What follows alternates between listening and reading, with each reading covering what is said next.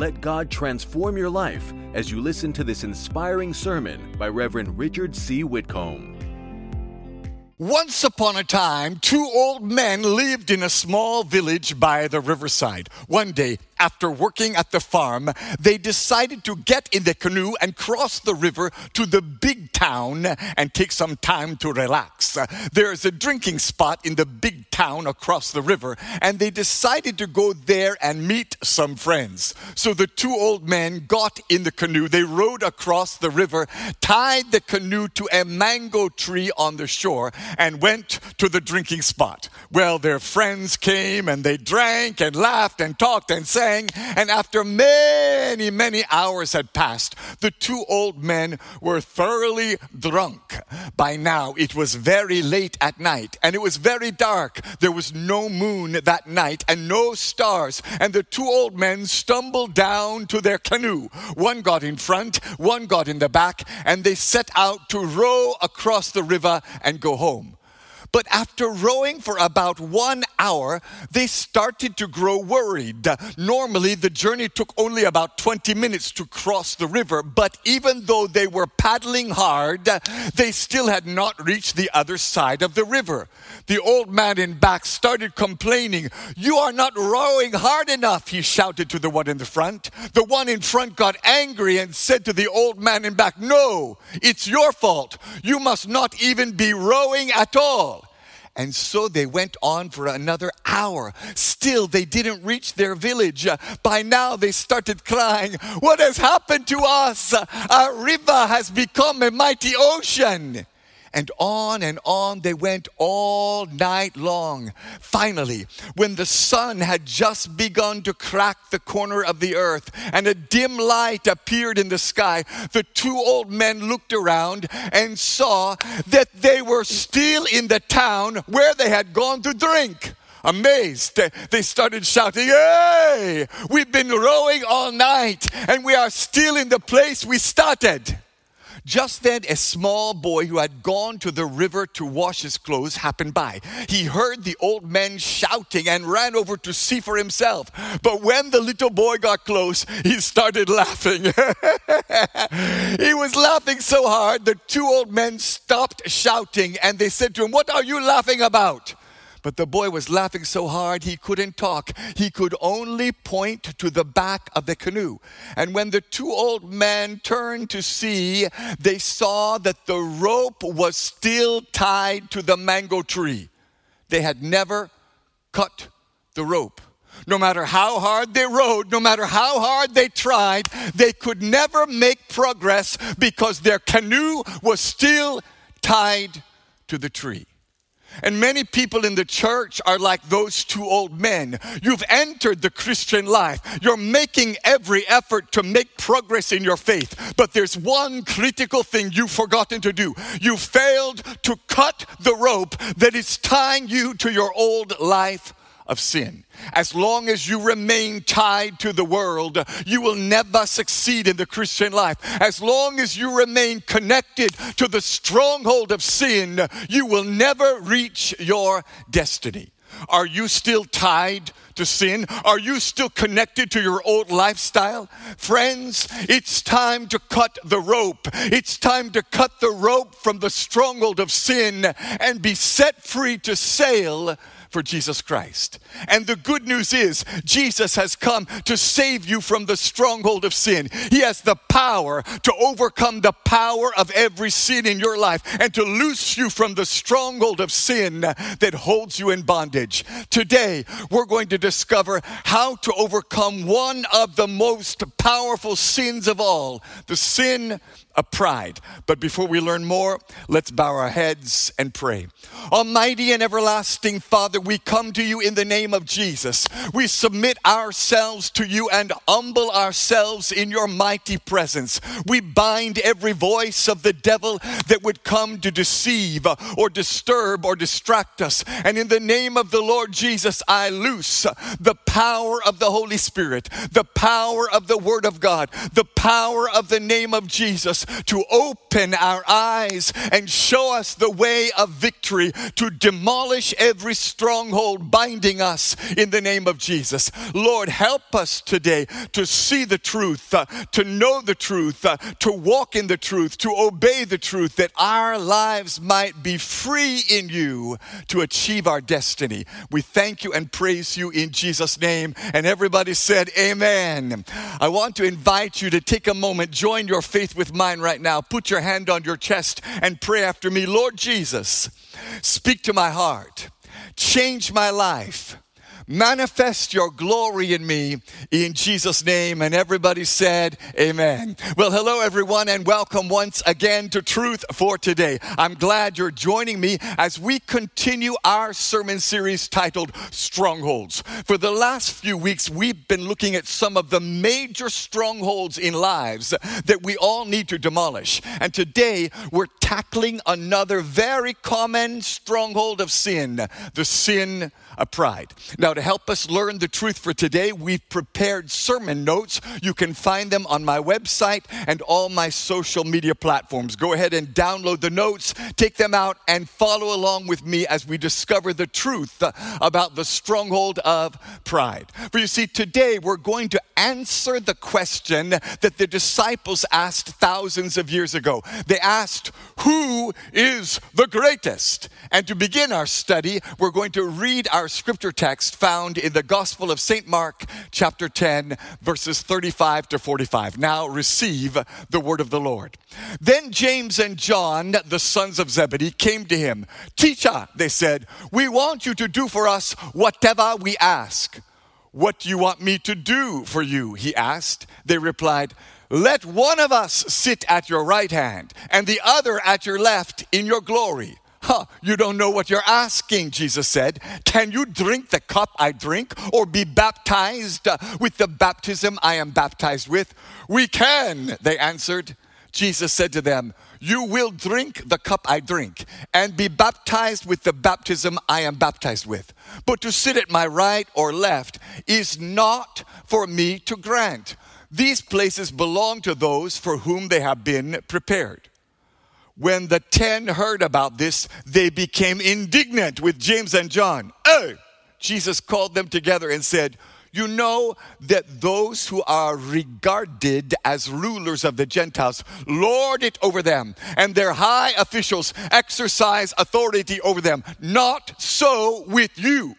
Instead, Whoever wants to be great among you must be your servant, and whoever wants to be first must be slave of all.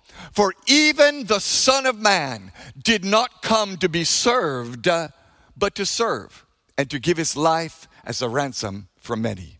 May the Lord bless the reading of his word to your heart today in Jesus' name. And everybody said, Amen. Does this story sound familiar to you? It may be familiar because you've read this passage in your Bible, or it may be familiar because you've seen it eh, in your own life experience. The names and circumstances may be different, but if we're honest today, we can all relate to this story from personal experience. You see, it's a story that occurs in every nation, in every generation throughout time. The story of men men trying to come in first, men trying to get ahead of others. It's a story of men using whatever means they can to come out on top and take first place. Our story begins with two brothers, James and John, coming to Jesus and asking him to make them the top two leaders in his kingdom. Place us ahead of everyone else, they said to Jesus. We want to be number one and number two.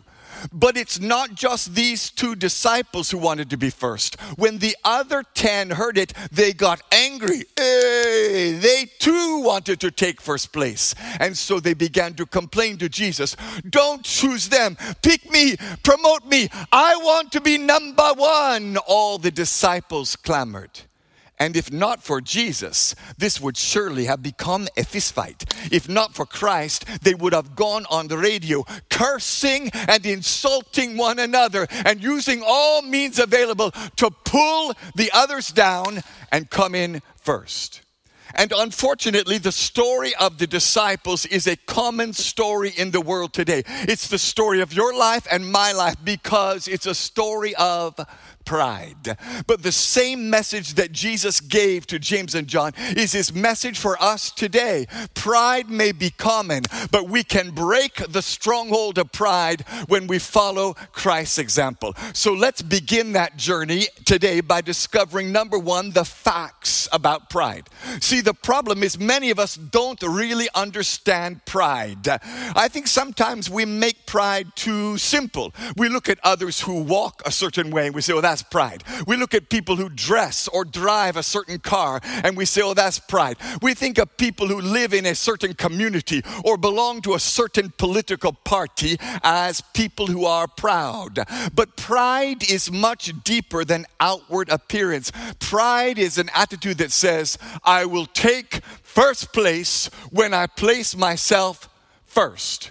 In other words, I will come out on top when I fight and struggle and force my way up. See, that's the essence of pride. Pride says, I am more important than other people. I am the center of my world, and everyone else and everything else must bow to me.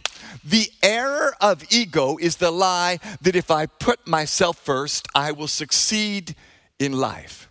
Now, some of you may be surprised when you hear me say that's a lie. After all, what's wrong with wanting to come in on top? What's wrong with fighting for first place? After all, if I don't look out for myself, who else will look out for me? If I don't struggle for my own rights, someone will cheat me. Someone will push me aside and take my place and deny me my rights. So I better get in there with my elbow flying and make sure I get mine. And this lie may seem normal because the entire world operates on this system. Every fight, every war comes from the root of pride. You need to only look at the roads and highways in the major cities of the world to see this in evidence.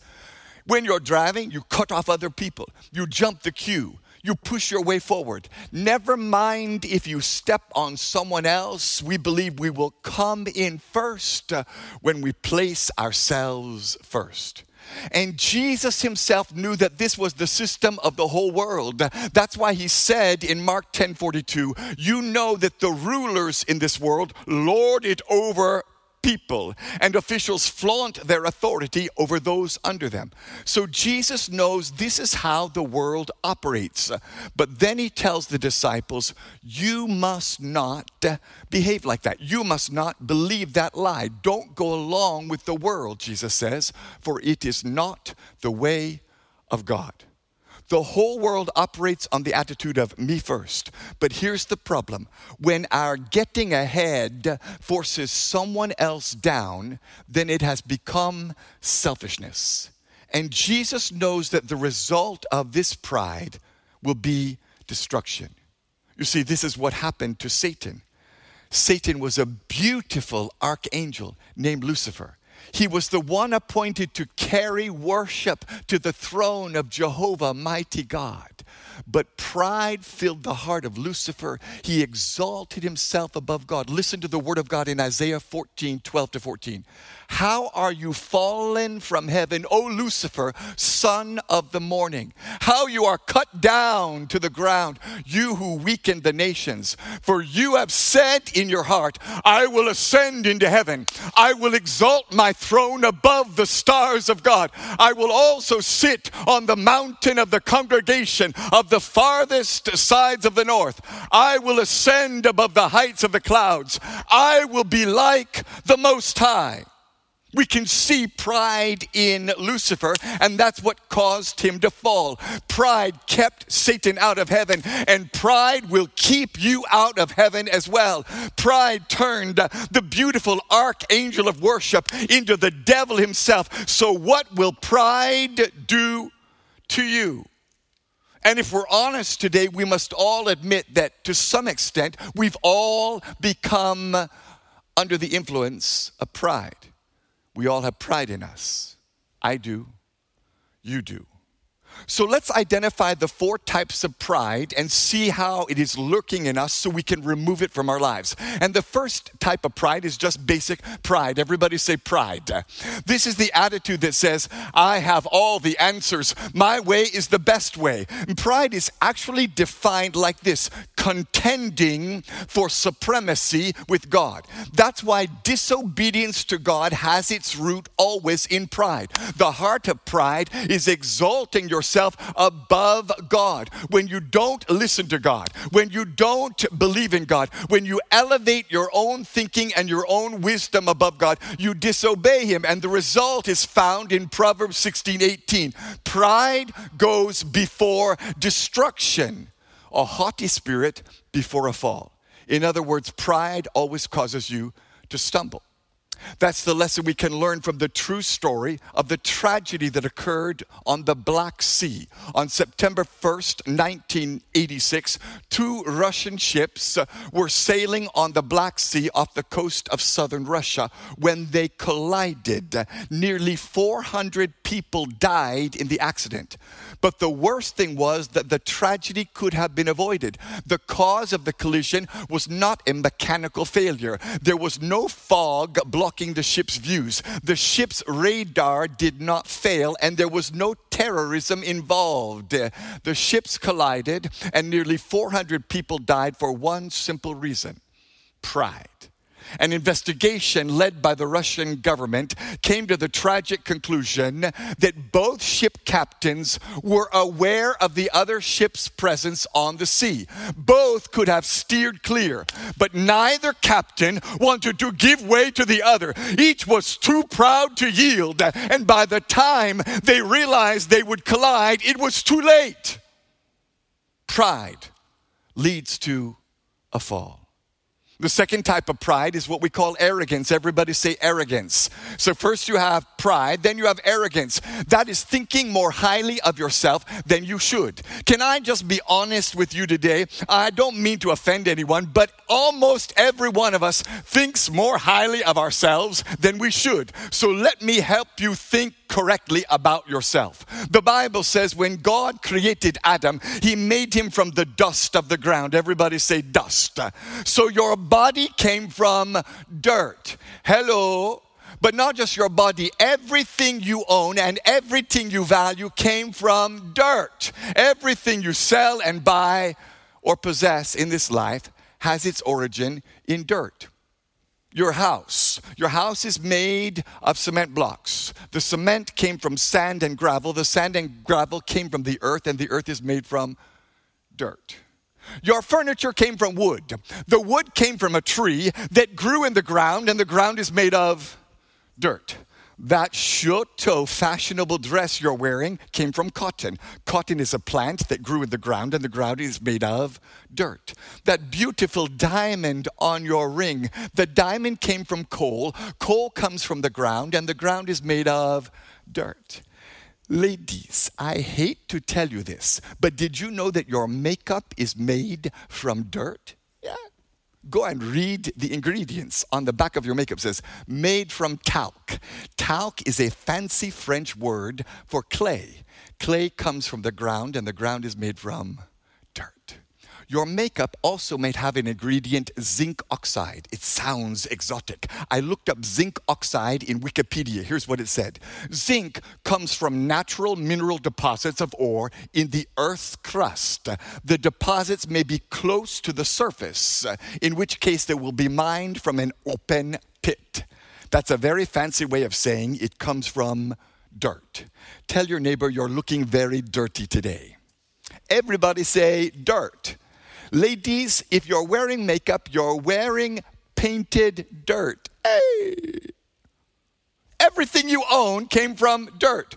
So, why are you so proud just because your dirt is more valuable than my dirt? It's still dirt. It's perishable. It's going to pass away and decay and rot and be forgotten in the end of time. So don't think so highly of yourself because of how you look and how you dress. For the problem is when your head starts to swell, your mind stops growing. Arrogance prevents you from listening to others. If you get offended when someone corrects you, it's arrogance. If you don't want people to instruct you, it's arrogance. If you've ever said, You can't tell me what to do, it's arrogance. don't tell me what to do is simple arrogance. You think you know better. And Proverbs 10 17 says, People who ignore correction will go astray. Arrogance causes stupidity. Then the third type of pride is vanity, comparing yourself to others. Philippians 2 3 to 5 says, Do nothing out of vain conceit. Your attitude should be the same as that of Jesus Christ. Today we are consumed with our image, how other people view us. And vanity can be seen in the time and the money we spend on makeup, hair, clothes, jewelry. Now, don't get me wrong, there's nothing wrong with looking nice and smelling nice. Some of you could do better Uh, at looking nice and smelling nice. Tell your neighbor he's talking about you. Uh, hey, but vanity is when you become consumed in your appearance, when you take your value and your self respect uh, from how you look. When you emphasize your outward appearance more than your character, you are vain. And it's not just ladies today. Some of the most vain people in the world are young men on Facebook. Oh, Young men on Facebook take a selfie. They post it online. They comment on their own picture and then they like their own comment. Hey, bruh, you're not all that. And excuse me, young man, but what are you doing on Facebook with a picture of yourself in bed with your shirt off and your boxer shorts showing? Hey, you're looking like this and you call yourself a Christian? Are you even saved? No young man who follows Jesus Christ should have his own picture on Facebook in bed with his shirt off and his boxer shorts showing, looking like this. Maybe you didn't have a father growing up and you don't know how to behave, but you have a father right now. And let me tell you put on your shirt, put on your trouser, and get out of bed. Somebody say amen. See, here's the problem with vanity. If you're worried about your image and what people think of you, then you can easily be manipulated. You will do what everybody wants and they can control you. That's why vanity leads to stress. We get under pressure when we're worried about what people will think of us. How do we compare? Are we dressed right? Are we talking right? Do we know the latest music? Did we do right? But listen, friends, image is who people think you are. Character is who you really are. And God sees your character, not your image. Image is worthless, but character lasts forever. Pride is seen when we contend with God to rule our own lives. Pride is seen in arrogance when we're arrogant and won't listen to others. Pride is seen in vanity when we value man's opinion more than God's. And the fourth type of pride is ego. Me first. Proverbs 13 10 says, Pride leads to conflict. And every conflict in marriage, every conflict in the workplace, every conflict among nations uh, is based out of ego. You want someone else to meet your needs. And whether or not you meet their needs, it's ego, me first. Every conflict in every area of life comes from ego. If you don't get along with your roommates, it can be traced to ego. If you don't get along with your neighbors or your family or your coworkers, it almost always comes back to ego because ego causes strife. So pride causes stumbling, stupidity, stress, and strife. But worse than that, pride paves the way to destruction. For P, pride, A, arrogance, V, vanity, E, ego, spells pave, P A V E. And when you're proud, you pave the way to destruction. That's why the sin of pride destroys lives. If you believe the lie that to take first place, I must place myself first, then you ignore God's word and cause pain and disaster in your life. For the truth is, there are consequences to pride. That's our second truth today the consequences of pride. Listen to how Jesus responds to the pride of the disciples uh, in verses 43 and 44. But among you, it will be different. Whoever wants to become great among you must be your servant, and whoever wants to be first among you must be the slave of everyone else. Hear Jesus well today. He's telling us, You will not get the desired results when you're proud. You will won't get what you think you'll get, you'll get the opposite. For pride says, I will take first place when I place myself first. But God says, the first will be last and the last will be first. And Jesus comes out and gives us the exact opposite of what the world says. He gives us the truth. Instead of fighting for first place, Jesus says we must serve others. Instead of vanity and arrogance, Jesus commands us to be humble because the truth is, Jesus knows that pride will destroy you. You'll never get what you're looking for when you have pride in your heart. For the fact is, pride brings you in bondage, pride prevents you from finding freedom in Christ. In South America, there's a very unusual, strange looking animal called the llama. The llama is related to the camel, and the llama is known for its very long neck. Yet, llamas are valuable because they produce a high quality of wool and they produce milk uh, for humans to consume. So you would think that the owners of the llamas uh, would try to build a high wall to keep them from escaping. You would think that they would tie a rope around the llama to keep the llama from running away. But there is one simple way you can prevent any llama from running away or escaping, and it's simply by putting a rope uh, around the enclosure, and the rope must be at the bottom of the llama's neck. You see, a llama is so proud, he will never bend his neck to go under the rope. A llama will not bend his neck. He will strut around with his neck up, and when his neck comes to the rope, he refuses to bend his neck and go lower and get free. And how many people today are trapped just like the llama because we refuse to humble ourselves, we refuse to bow down, we refuse to bend our neck and submit to God. That's why I believe that pride is the greatest hindrance to success in life. For the truth is, God is against you when you're proud. Listen to Proverbs 6. There are six things the Lord hates, there are seven things he cannot stand. Uh, A proud look. God hates pride. God is against adultery, but he hates pride. God is opposed to stealing, but he hates pride. God turns away from us when we murder, but God hates pride. Not only does he hate pride, but the Bible says he detests proud people. Wow. What? Proverbs 16 5. The Lord detests the proud. God detests the proud. They will surely be punished. Claim the promise of God. You will be punished when you're proud. That's why James 4 6 says, God opposes the proud, but shows favor to the humble. And I'm here to tell you today God will actively fight against you when you're proud. You can claim all the promises of the Bible. You can pray in tongues and prophesy. But God says, I will stand against you. And I, Jehovah, I will fight you. I will oppose you. I will resist you when you're proud. Oh God. But listen to Isaiah 66 2. These are the ones I look on with favor, those who are humble and contrite in spirit, and who tremble at my word. Today, God is looking for the one who's humble. He's looking for the one to show favor. And that's why I say, Oh God, look here. Look at me.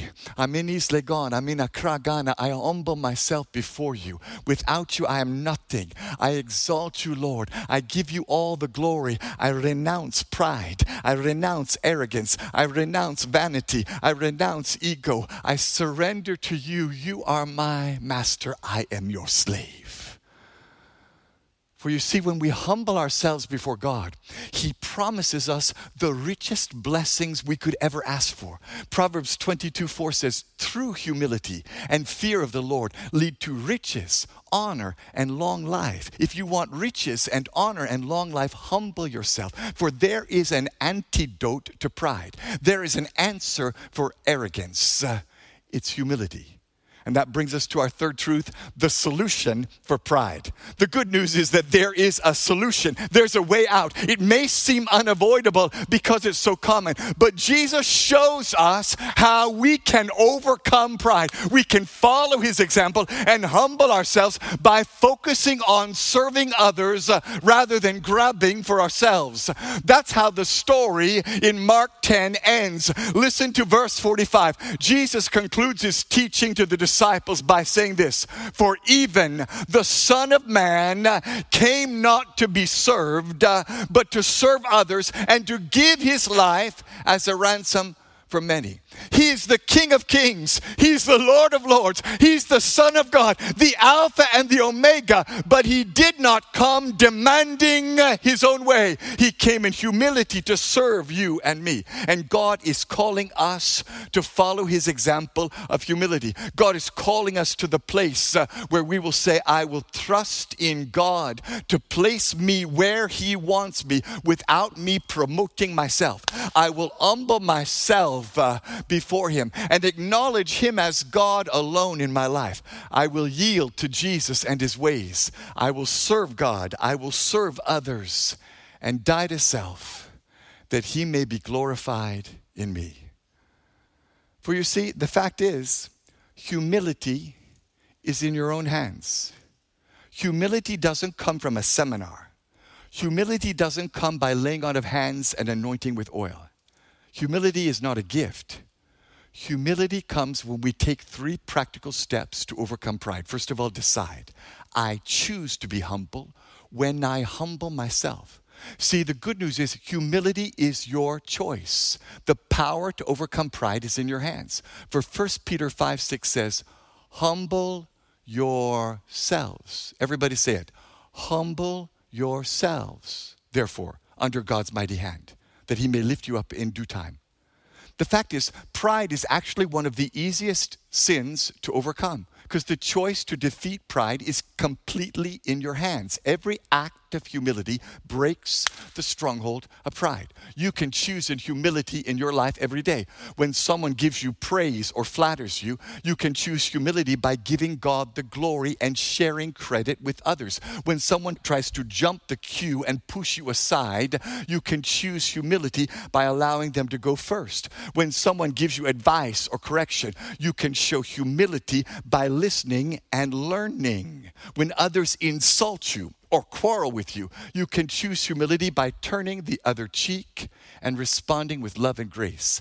And every time you choose humility instead of pride, God releases more grace into your life. That grace is the power to overcome pride. That grace is the ability to be humble. So humble yourself and God will raise you. The choice is yours. You can humble yourself or God will humble you. For you see, if you don't humble yourself, God will come and humble you. That's why the Bible says in Daniel 4:37, He is able to humble the proud and I came with a warning today. If you don't humble yourself, God will find a way to humble you. You can humble yourself today and acknowledge God is God and you are not. You can humble yourself and draw near to the Almighty and receive grace. Or you can resist Him in your pride and oppose Him. But know that if you refuse to humble yourself, God Himself will come and humble you. For the Bible says one day every knee will bow and every tongue will confess that Jesus Christ is Lord. And that brings us to the second step we must take to overcome the stronghold of pride. Declare. First, decide, I will humble myself. Second, declare. For listen to the words of John the Baptist in John 3:30. When speaking about Jesus, John the Baptist said, He must increase, but I must decrease.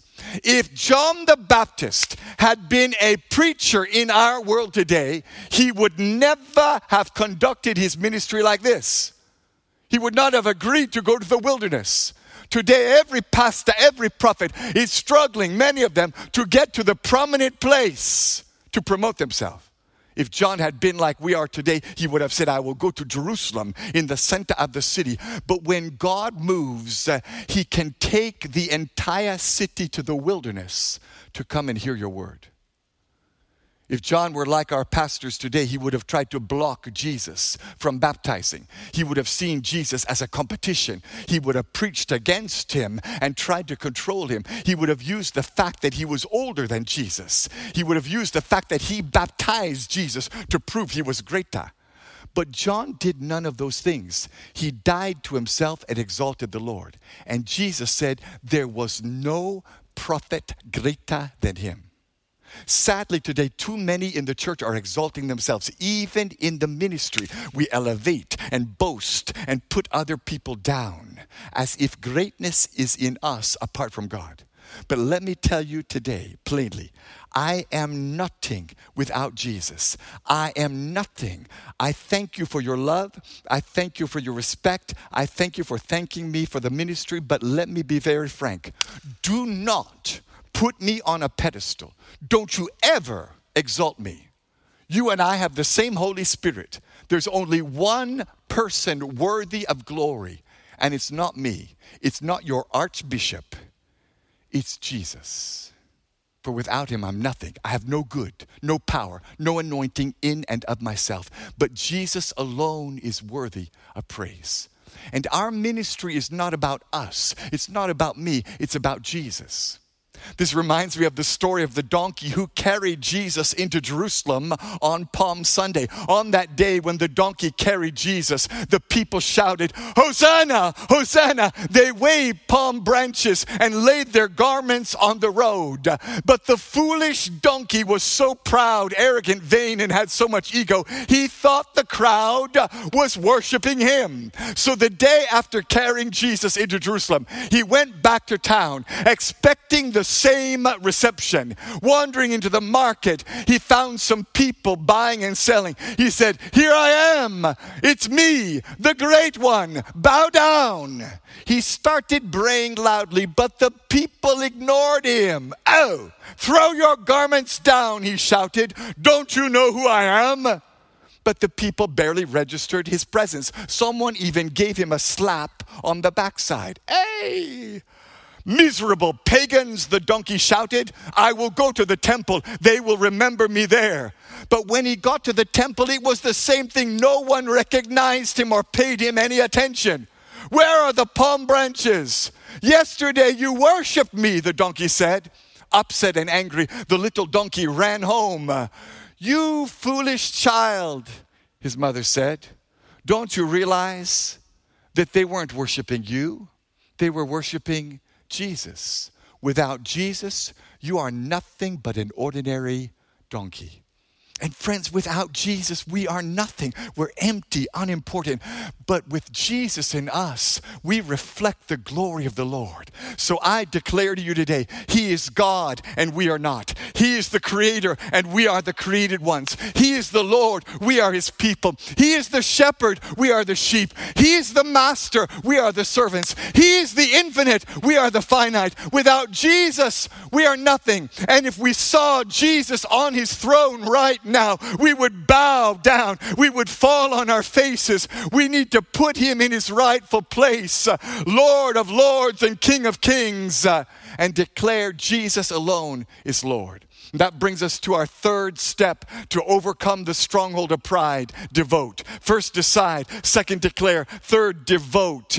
I will live for Jesus. We need to be devoted to humility and dead to pride. We need to heed the words of Jesus in Luke 17 33. If you cling to your life, you will lose it. But if you let go of your life, you will save it. Jesus lived in this manner. He behaved in such a way that we can follow his example. He didn't act like the pastors and the churches today. He would never have done the things that we're doing, claiming the promises uh, but not serving others. He came to earth to suffer and die. He was born in Bethlehem in the manger because he was a servant of all. He didn't claim I'm the head, he humbled himself to become a man. He didn't prophesy, I'm the head and not the tail. I will be exalted and never disgraced. If Jesus did what our preachers do today, he would never even have come to earth.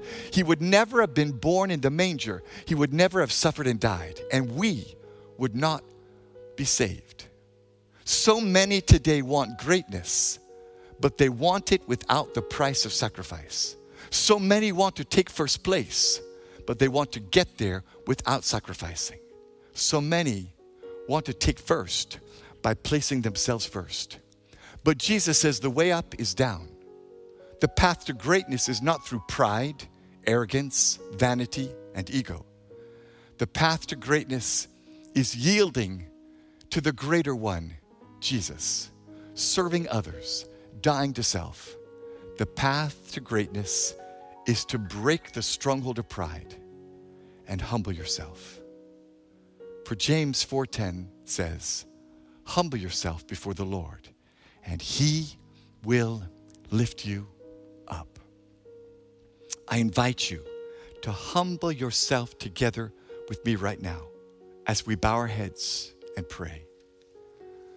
God Almighty, we confess that you are God and we are not. You are the Lord and we are your people. You are the master and we are your servants. You are the creator, and we are the created ones. You are infinite, and we are finite. We humble ourselves before you. We confess our pride to you and ask you to forgive us and have mercy. We've sinned in pride, arrogance, vanity, and ego. Have mercy, O Lord. Forgive us, O God. Wash us as we pledge to honor you as the Lord of our lives. We will not contend with you for supremacy. Help us follow the steps of our Master Jesus. Fill us with your love, fill us with your Holy Spirit, that we may please you as we love you and serve others. We thank you by faith. In Jesus' name, amen and amen. God bless you for listening to this message. Reverend Richard C. Whitcomb is the senior pastor of Agape House New Testament Church in East Legon. If you are ever in Accra, we would like you to worship with us on Saturday night at 6 p.m. or on Sunday at 7:30 a.m., 9:30 a.m., and 11:30 a.m. You will have an awesome experience.